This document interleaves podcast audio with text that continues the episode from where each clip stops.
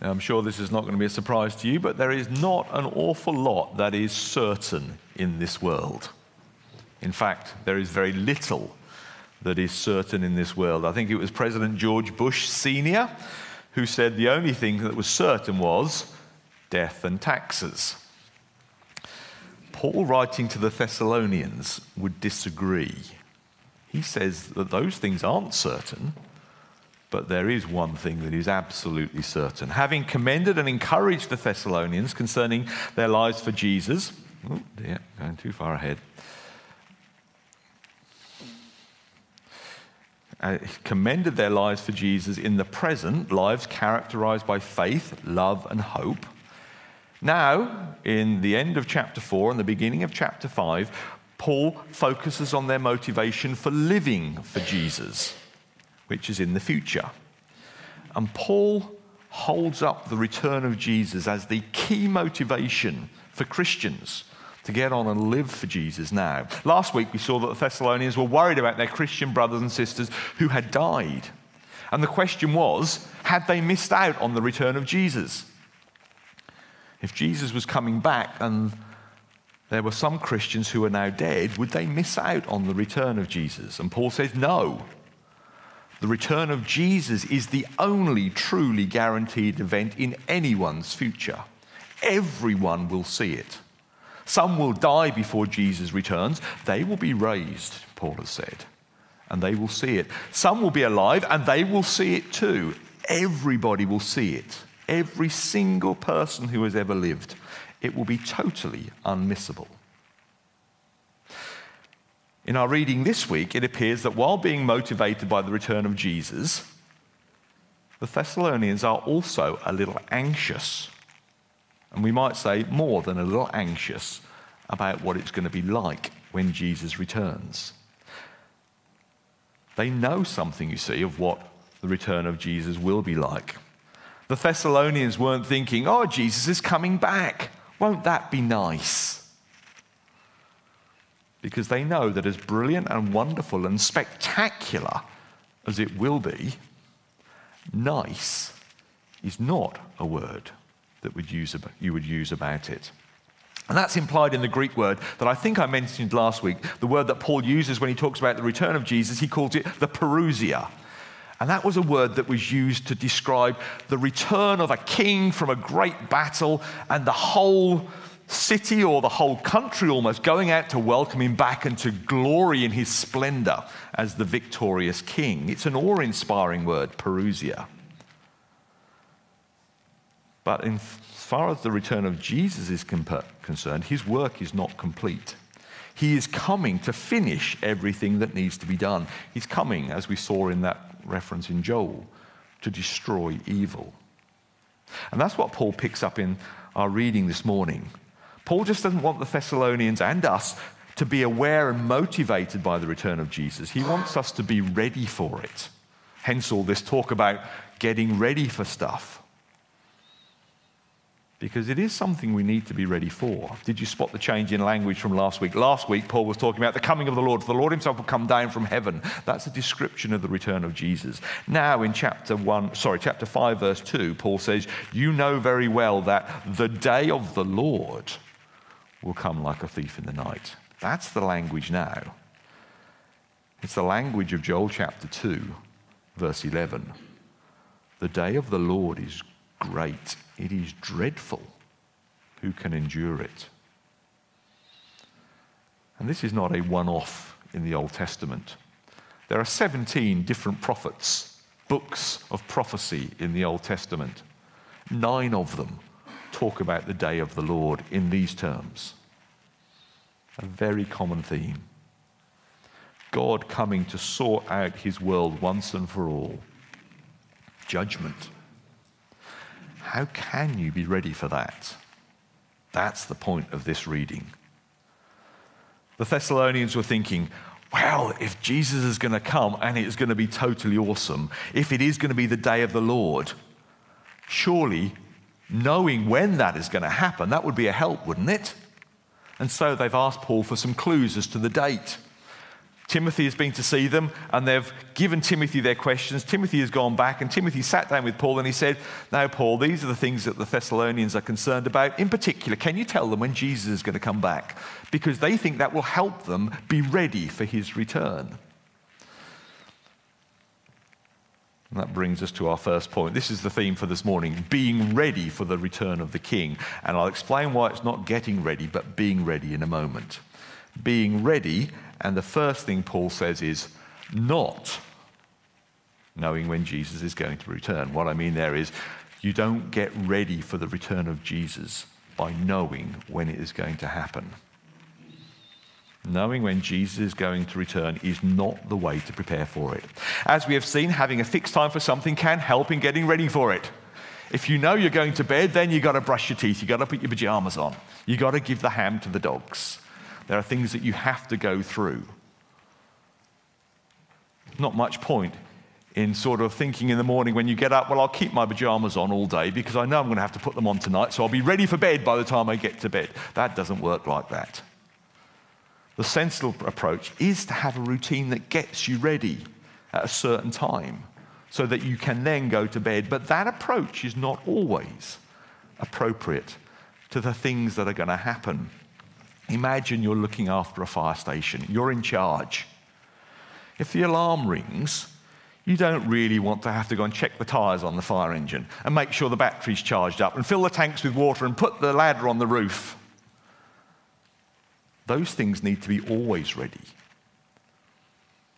Sometimes, in many situations, it's not about getting ready, it's about being ready. And that is nowhere more true than in regard to the return of Jesus or the day of the Lord. Hence, being ready for the return of the King. Remember, Paul is writing in response to questions. We've said that. And the Thessalonians have said, Come on, Paul, give us a clue here so we can make sure we're ready when Jesus returns. So, Paul starts this section with the words. If you've got your Bibles, you'll see it there, chapter 5, verse 1. Now, brothers and sisters, about times and dates we do not need to write to you. Paul seems to be saying, Come on, guys. You've asked this question, but we shouldn't need to write this to you because you know these things already. Paul had explained this to them when he was in Thessalonica. Paul had passed on to them the teaching of Jesus, the sort of thing we read in Mark 13, verse 32, where Jesus says, But about the day or hour, the day of the Lord, no one knows, not even the angels in heaven, nor the Son Jesus said, I don't know when I'm coming back. Only God the Father knows, which is a strange thing. We can talk about that later. No one knows apart from God. The return of Jesus will be a surprise. And yet, how often have we seen over the last 2,000 years people having a go at predicting the date of the return of Jesus? So many people have had a go and they've all been wrong, and not a little, if I can say this caringly, not a little stupid. Because the Bible says time and time again, don't delve into the details of the when. In my lifetime, the Jehovah's Witnesses have done this several times. 1974 was the big one, but then several times after that. This is the date Jesus is going to return. This is the date. Harold Camping, back in 2011, remember him?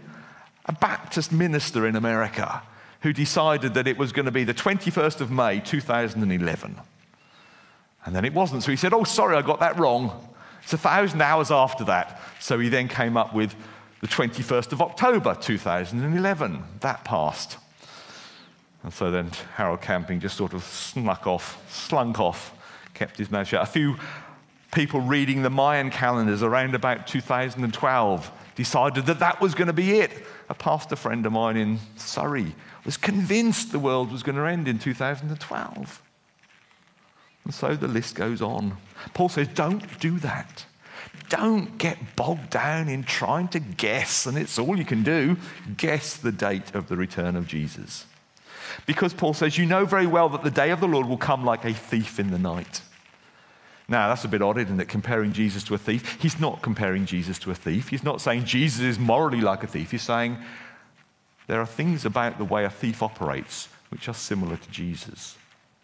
A thief doesn't tell you when he's coming, A thief doesn't say, Right, I'll make the appointment, half past one in the morning, on Thursday, I'll be there. That's ridiculous. That is how it is with the return of Jesus. Unexpected. If anyone picks a date and says, I know that Jesus will return, the one thing you can be sure of is they are wrong. Unexpected. The next thing Paul says, and he changes his metaphor there, he says, While people are saying peace and safety, destruction will come on them suddenly in verse 3, as labor pains on a pregnant woman. Slightly different, while the thief is sudden and unexpected, labor pains are sudden and unavoidable. So, knowing when Jesus is going to return is a terrible way to prepare because you will be wrong and you will think you are safe, but are about to be destroyed. That's what Paul says. So don't get bogged down in dates. Now, the obvious application for us is don't waste time trying to predict the time of Jesus' return because people are still doing it. I got an email a few weeks now, a few months ago now, back in August, from a guy who said, I've been doing a lot of geological research, I've been studying the weather patterns, and I've been reading my Bible, and I can tell you the return of Jesus is going to happen on the 16th of September. I didn't bother replying. He had all sorts of things to say about people who disagreed with him and disbelieved him. And he said, when you get to the 16th of December and it doesn't happen, then you can criticize me. Until then, and you'll see I'm right. 16th of December came and went. I didn't get another email apologizing. What he wanted me was to buy his book and do certain things. That's not the way to get ready for the return of Jesus. So for us, don't do that. If you're thinking of that, if you've got a, a timeline in your pocket which you've worked out this week, please don't come and show me afterwards. Or you can, but then I'll tell you why it's wrong to do that. Because this is what Paul is saying. Now, I don't suppose many of us are doing that this morning more relevant when someone says to you, Aha, I know when Jesus is going to return. Don't believe them and don't trust them. And don't get worried by what they're saying. Because according to the Bible, they are obviously false teachers who are ignoring direct commands of Jesus and Paul and many other parts of the Bible. They will probably be encouraging you to buy their book, like my friend who emailed me, or encouraging you to stop up, stock up on tinned food, batten down the hatches, and hide yourself away. That often goes with predictions of the return of Jesus, which, perhaps not strangely at all, is the absolute opposite of what the Bible says we should be doing as we wait for the return of Jesus. So, where is that coming from? If it's not coming from God, who wants us to be doing one thing but telling us to do the complete opposite, you can make your own conclusions on that. Perhaps, though, the most important application for us is a negative one.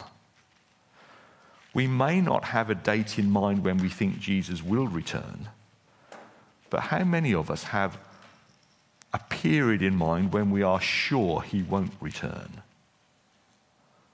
As if we know he won't return. Which is not the same, but it is similar in claiming to know when he will return. How many of us this week are living like we are absolutely convinced Jesus won't come back this week? And my worry is that for many of us, myself included, I am not nearly as enthusiastic as I should be or ready for the return of Jesus. Because I don't really, in practice, believe that it's going to happen. What we need to grasp is Jesus will return. It will be sudden, it will be unexpected, it will be unavoidable. And we need to be ready. And if we're not, we need to get ready now and stay ready. So, what does that look like? Well, that's where Paul takes us next. Being ready is not about knowing when Jesus returns. Being ready is living now with Jesus as your king. That is the way to be ready. And that's what Paul tells us in verses 4 to 8. The return of Jesus will be a surprise. There's no getting away from that. But there are two sorts of surprises, aren't there?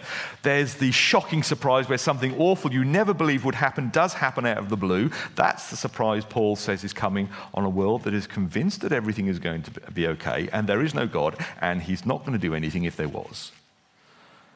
There's no more dangerous a situation to be in than to be in danger and believing yourself to be safe. But that's not the surprise awaiting Christians. Because Paul says in verse 4, You brothers and sisters are not in darkness.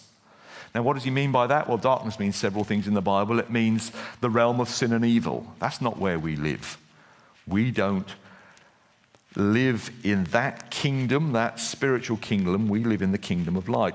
The realm of darkness means to be in ignorance, to live in darkness, not knowing. The realm of darkness in the Bible is often talked about as being separated from God and all that is good.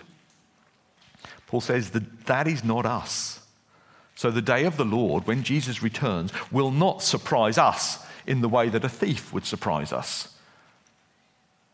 Paul is now talking about the wonderful surprise when you believe something will happen and you're looking forward to it, but it hasn't happened yet and you have no idea when it's going to happen.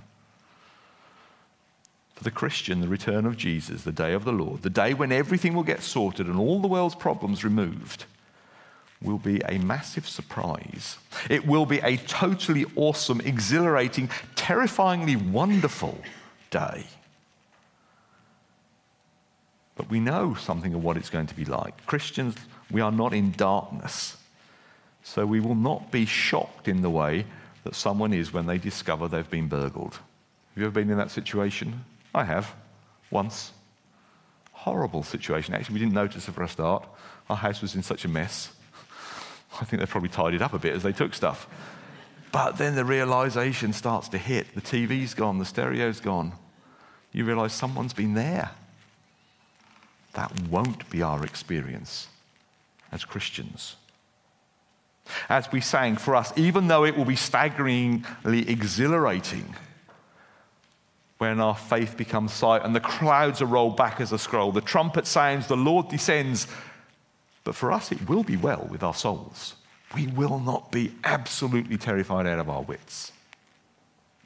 The Thessalonians are understandably anxious about that day, so Paul reassures them in verse 5 You are all children of the light and children of the day. What does that mean? Well, it means there's a few things it could mean. Jesus called himself the light of the world, so to be children of light means to be the followers of Jesus. The Psalms talk about God's word being a light to our feet and a lamp to our path. To live in the light, children of the light, means to live by the light of the Bible. God's people in the Bible are called out to be a light to the world around them, a dark world. To be children of the light means to be shining the light of Jesus to the world around us. And to live in the light is to not live in fear. Darkness can be a scary place. But the light, we can see what's happening, we know what's coming. That's what we are. We don't belong to the night or to the darkness, Paul says. That is the realm of evil. To be in the dark, we talk about that, don't we? And it's not a good place to be. It means people haven't told you stuff. You're ignorant of stuff you would love to know about. To be in the dark is to be under God's judgment. Why else did it go pitch dark at the cross?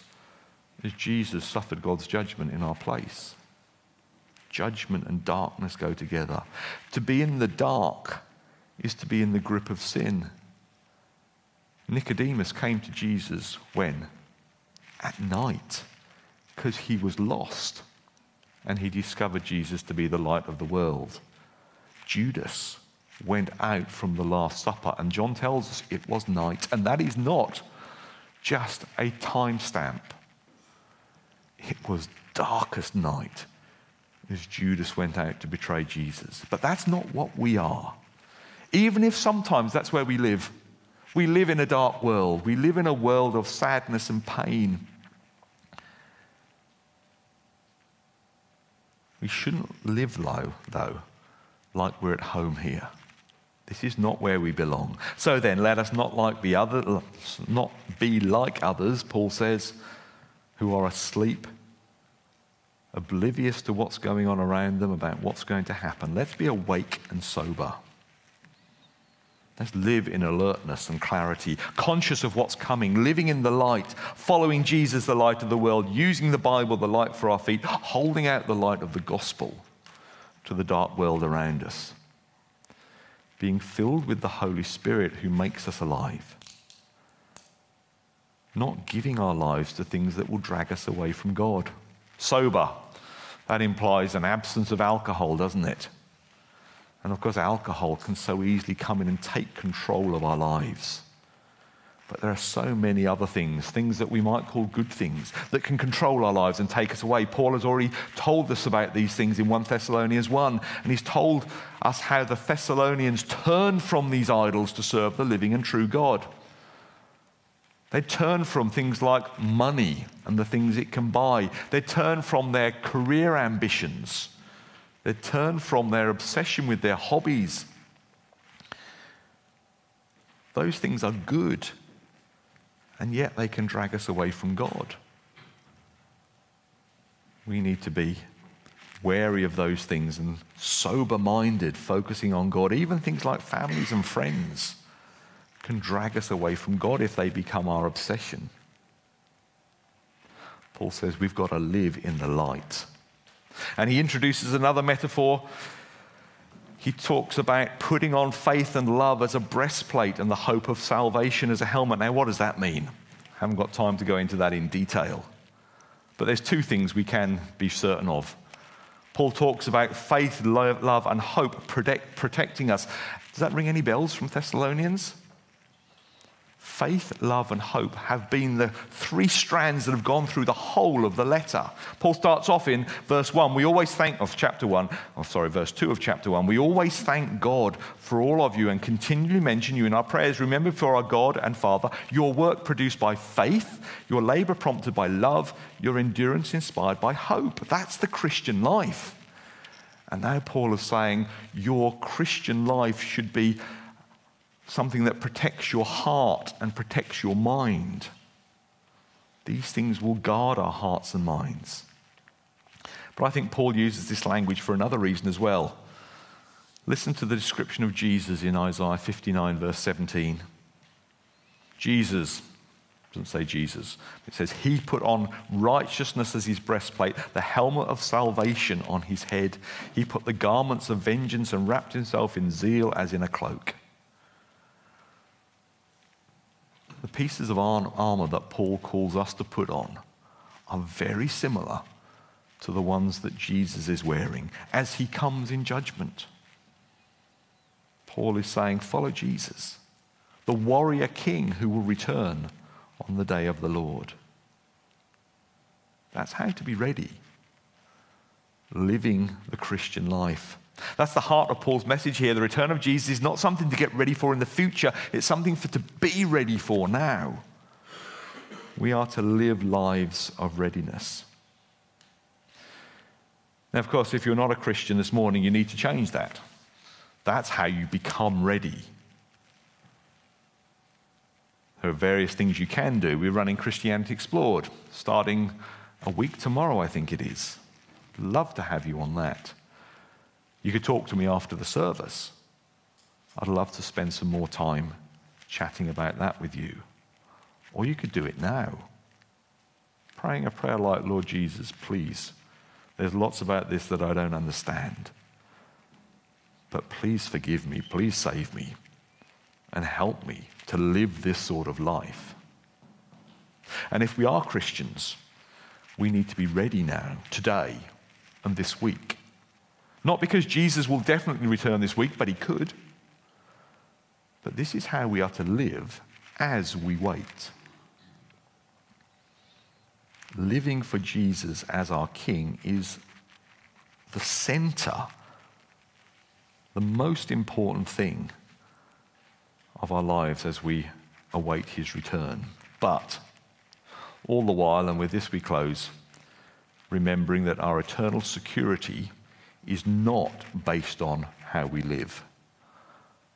Our certainty of being okay when Jesus returns is God's call on us and Jesus' death in our place. Paul says in verse 9, For God did not appoint us to suffer wrath, but to receive salvation. Why are we Christians? It's not because we've done really well and we've earned God's good pleasure, we've earned God's blessing.